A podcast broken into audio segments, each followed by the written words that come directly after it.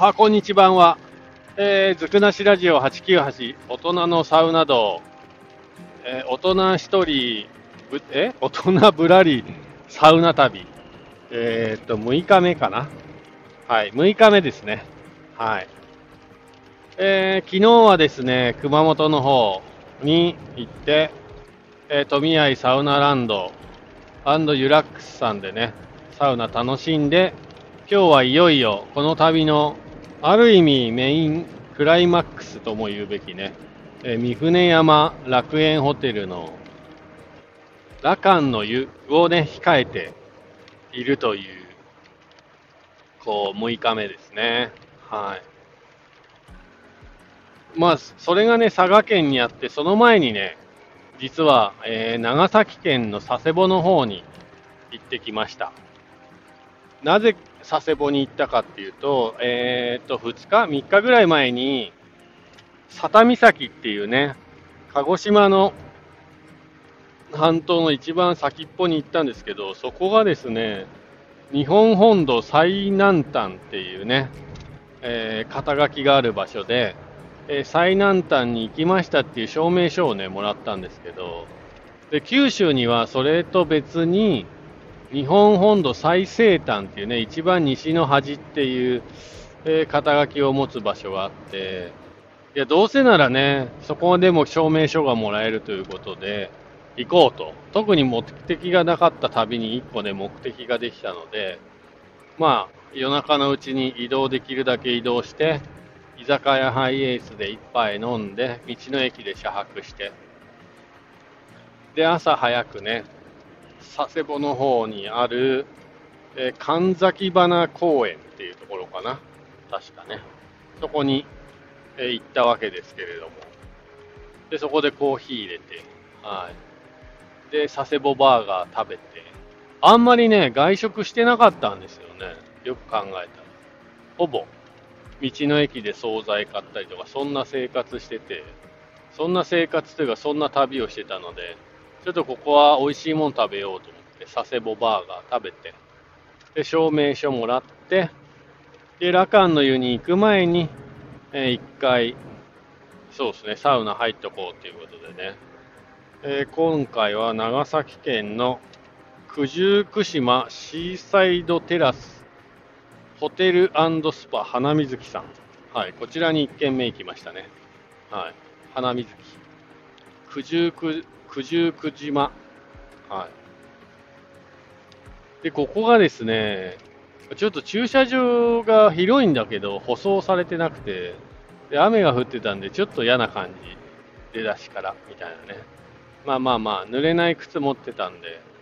それに履き替えて、トレッキングシューズで、まあ行ったんでよか、いたんですけど、よかったんですけど、で、ホテル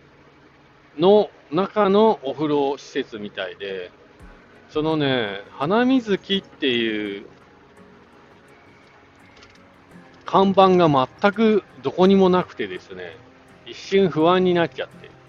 そしたら入り口のところまで来たら、一応書いてあってね。はい。こっちもでもそんな高くなかったんだよな。で、下駄箱で、えー、靴入れて、鍵を渡して、券買ってって感じで、えー、サウナ、お風呂にね、インしたわけですけど、なかなかいい感じのね、広さだったんですけど、なんか、故障してるのか、お客さんが少ないからか、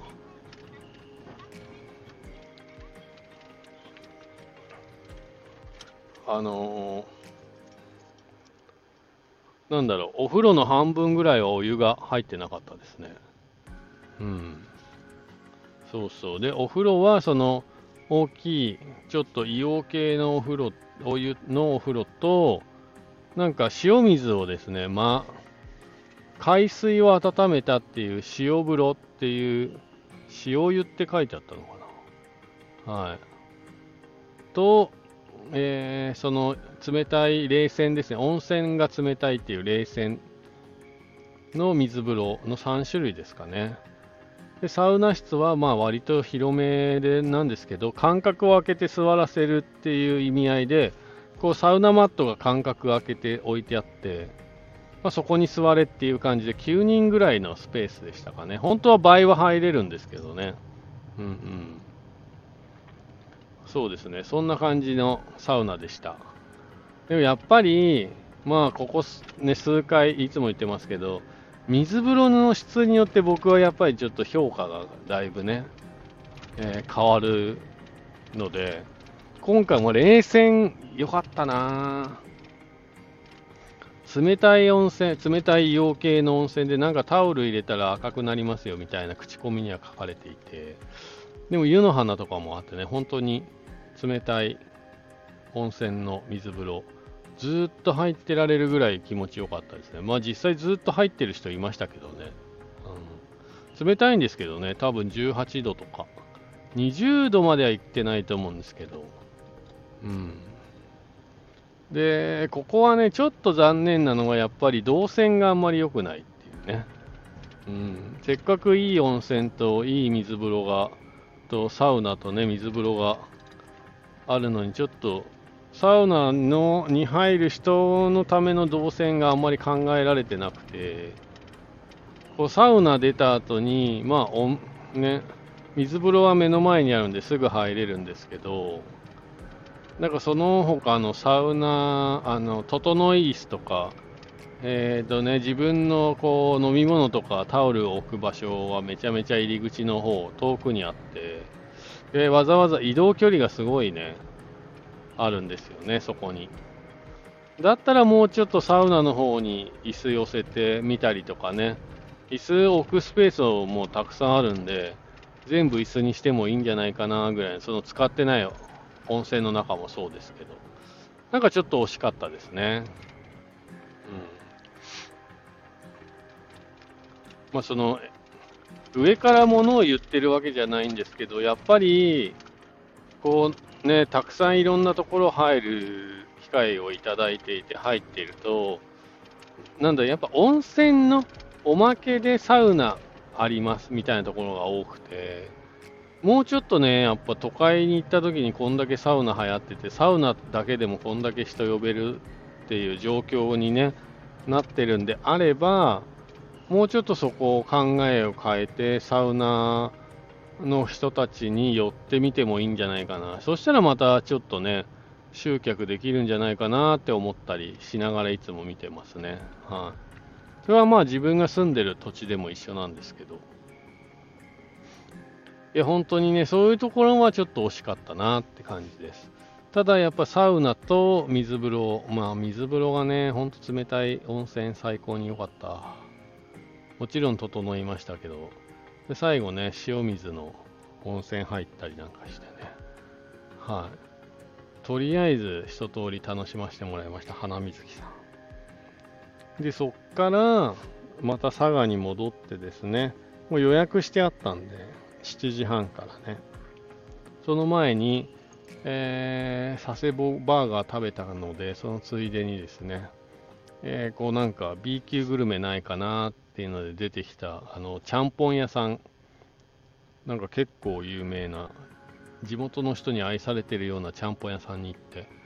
えー野菜増し増しで食べてみました。食べてみました、食べました。美味しかったですね。いやでも、店が広い割にすげえお客さんいましたよ。はい。もう地元の人ばっかなんでしょうけど。まあ、料金もそんなに高くないし、いやでも、その人数をね、5、6人で回してる、そっちの方がすごかすごいなって思いました。長崎ちゃんぽん。長崎、長崎ってついてない。間違えた。ちゃんぽん。はい。佐賀で食べたちゃんぽん美味しかったですね。ちょっと名前今思い出せないんですけど、はい。美味しかったです。で、ついに7時半前にですね、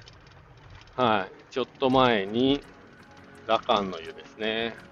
本当に今回の旅の一番メインのビッグ、ビッグイベント、僕の中のね、三船山楽園ホテル、ラカンの湯行ったんですけど、先にね、結果だけ言うと、ちょっとね、お値段が、えー2時間半ですね。2時間半の入れ替え制で1日、日帰りの方は4部制かな？になってて、えー、3850円なんですよ。で、まずですね、その日は雨が結構降ってて、で日帰りの人はもうあの駐車場が一番下に設定されてるみたいで、まあ、一番下にね、止めたんですけど、そっからね、案内看板とかが全然なくて、なんとなくこっちだろうな、みたいな感じで坂道を結構ね、登ってって、それでも途中にもね、あんまり案内看板がなくて、この辺まずちょっとマイナスイメージつきましたよね。うん。で、雨の中、まあ歩いてね、荷物持って、10分ぐらいかな、下かの駐車場から。はい。行って、で、入り口、ま、ま、着いたんですけど、傘立てのキャパが今度オーバーしてて、もう傘置くとこないみたいになって、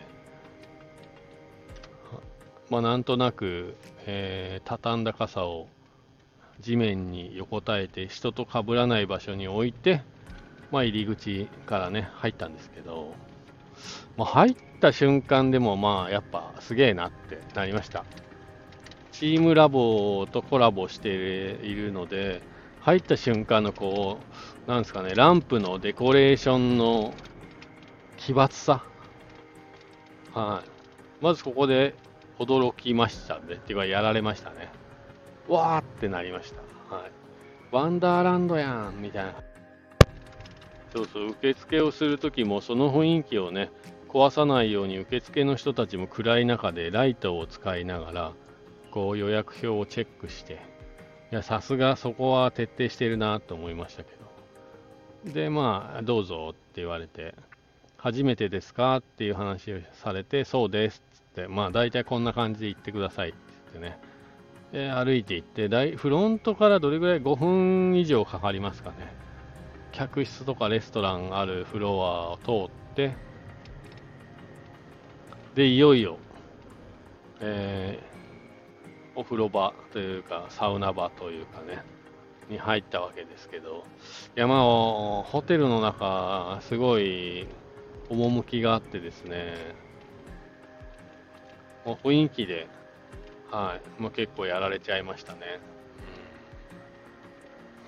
で、そんなこんなで、まあ、脱衣所行って、着替えて、着替えてというか、まあ、そうですね、裸になって、温泉行ったんですけど、まず最初に白樺のいい香りがね、めちゃめちゃしてですね、そう、ビヒタがね、と、あ4、5本ぶら下がってるのかな。それだけでこんないい匂いするんだっていうぐらい白樺のいい匂いして、はい、で入った瞬間、うわーっていう、今までこう、ちょっと体験したことないような、こう、なんていうんですか、雰囲気が漂ってるんですよ。いや、これはすごい期待できるなって、やっぱそう、まあ、それだけね、金額払ってでも体験した方がいいぐらいの施設なんだなっていうのを、なんかこうね、期待感をね、やっぱり、そそられましたよね。はい、で、まあなんか、いろいろと、こう、まずね、体洗って、で、湯通し、一応ね、内湯で、体を温めていざこうサウナって入ったんですけど、なんだろう、まあフィンランド式ですよね、サウナね。まあ、ちょちょっとでも気温、温度高いか、高めかな。これで真ん中にすごい石が積んだストーブがあって、そこセルフロウリュ、ロウリュできますっていう、まあ水と尺が置いてあってですね、えー、失礼しますで、他のお客さんいたんで、一応失礼しますって言って、一発、二発ぐらい、ロウリュさせてもらって、真ん中の段ぐらいに座ったんですけど、まあまあいい感じで決まりますよね、やっぱり。えー、薄暗くて音もなくてね。で、みんな喋らないので、はい、い感じの時間が進んでいくわけなんですけど、なんかそのドラマのね、茶道で見たときに、結構いろいろなサウナがあったっていうイメージがあったんですよね。はい、アロマボールっていうやつとか。だからそれを探したんですけど、全然なくて、ないんですよ。で、まあ露天風呂、水風呂も外にあって、で、整い椅子とかもあって、で、なんか階段があったので、上に上がってみたら、そこもね、整いスペースで、建物の2階ね。でそこでセルフであのデトックスウォーターとか、塩プリンとか、なんかいろいろ、なんかお茶とかね、置いてあって、まあ、それはサービスで、えー、ご自由にって感じの場所だったんですけど、まあ、それしかなくてですね、あの、思い切ってこう、休んでいる方に、えっ、ー、と、ここってサウナって1個しかないんですかねっていう話をしたら、まあ、泊ま、泊まると朝入れ替えで男女のお風呂が交代、ね、変わるから、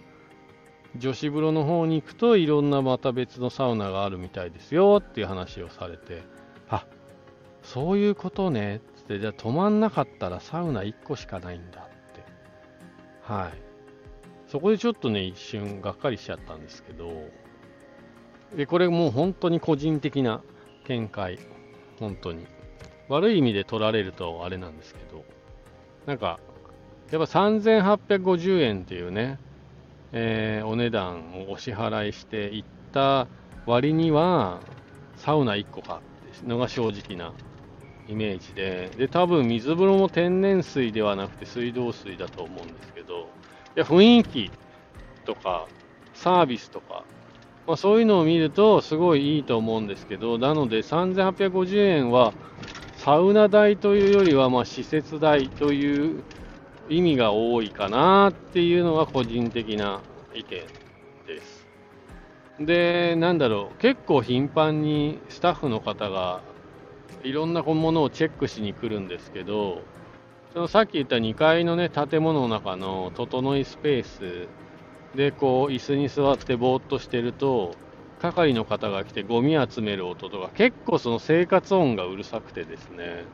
あんまり落ち着けないっていうね、あんまり頻繁にやりすぎるのも良くないんじゃないかなと思いながら、なかなか難しいとこですよね。で、やっぱ値段からの期待値がすごい僕の中であったので、膨らんでしまったので、なんかちょっと全体を通したら、まあ、雰囲気とかそういうのはいいんですけど、もうサウナも、あの、いろんなところが暑すぎたり、床が暑くて歩けなかったりとか、そういうところの配慮をもう少し欲しいなとか。そう、確かに、施設としてはいいと思うんですけど、サウナだけで見たときにはどうなのかなっていうのが、ちょっと個人的な見解ですね。それだったら本当にさっき言った富合のサウナランドとかね、はい。まあ、ユラックスさんもそうですけど、そうですね。アビルランドとか坂本さんとか、なんか値段は安いけど、それなりにサウナの質も水風呂も良くてっていうところの方で、十分満足できるかなって僕は思いましたね。はい。ただ、まあ、TPO じゃないですけど、何か特別な時とかね、そういう時は間違いないと思います。だ次、まあ、余裕があれば、ぜひ泊まりで行ってみたいなとは思うんですけどね。ちょっと日帰り入浴者からすると、やっぱスタートの駐車場も遠いし、案内板も少ないから、なかなか最初から気持ちよくサウナには入れてくれないんだなっていうところですね。はい、惜しい。というか、ちょっと残念でした。そういう意味ではね。まあ、わがままなだけなのかもしれないですけどね、僕がね。まあ、行ってみてください、ぜひ。一回は行ってみる価値はあると思います。はい、話の種にね。で、帰りがですね、また、あの、オチがありまして。そう、入り口でね、入った時に出てきた、その、チームラボさんとのコラボのランプアートを見せるために壁が全部ガラス張りになってて、すごい奥までそういうのが広く見え見せるためになってるんですけど、そのおかげでというか、そのためにですね、出口のドアが全くわからないっていう、はい、現象になりまして、えー、フロントの方に聞いたら、あ、そちらですって言われて、あ、ここですね、みたいな。そう、それでやっと出口から出れたっていうね、最後お恥ずかしい感じで、えー終わってしまったんですけど、まあまあ、三船山楽園ホテルラカンのサウナミシュラン、サウナシュランで3年連続ね、星をいただいている、あの、由緒正しきホテルに、サウナ施設になりますんで、ぜひ、えー一度、佐賀の方に行った際には行ってみてはいかがでしょうか。はい。そう。でもこの旅のね、メインのクライマックス、まあでも入れてよかったです。予約取れて。まあ曜日によっては全然予約も取れなそうだったんで、まあ時間帯はでもね、遅い時間が一番ケツが19時半から12時だったかな。なんかそれぐらいの時間は多分空いてる時間になってるっぽかったですね。雰囲気はめちゃめちゃいいです。はい。まあそんな6日目ですかね。で、こっからね、次、糸島っていう福岡の方にね、えー向かうことになるんですけれども、またそれは次回ということで、はい。えー世界中のどこかで今日も誰かが整っているということで、えーサウナスパ協会健康アドバイザーのガクがお届けしました。えーこちらの番組はですね、スタンド FM をキーステーションに、えーいつもであれば長野県の白馬村から、ポッドキャスト、SNS を通じて全世界に放送しております。まあ今回はね、九州からということで、はい、旅の途中ね、え放送、収録をしているわけですけれども、はい。またよければ、えーここんなところのここサウナいいですよとか、この水風呂いいですよというね、情報あれば、ぜひ教えてください。いつかね、行ってみたいなと思います。はい。それでは皆さんまた次回お耳にかかりましょう。サウナで整ってますか？皆さん。えー健康にいいので、ぜひ苦手意識を持たず一度、フィンランドサウナをね、体験していただければなと思います。それではまた次回お会いしましょう。じゃあねバイバーイ。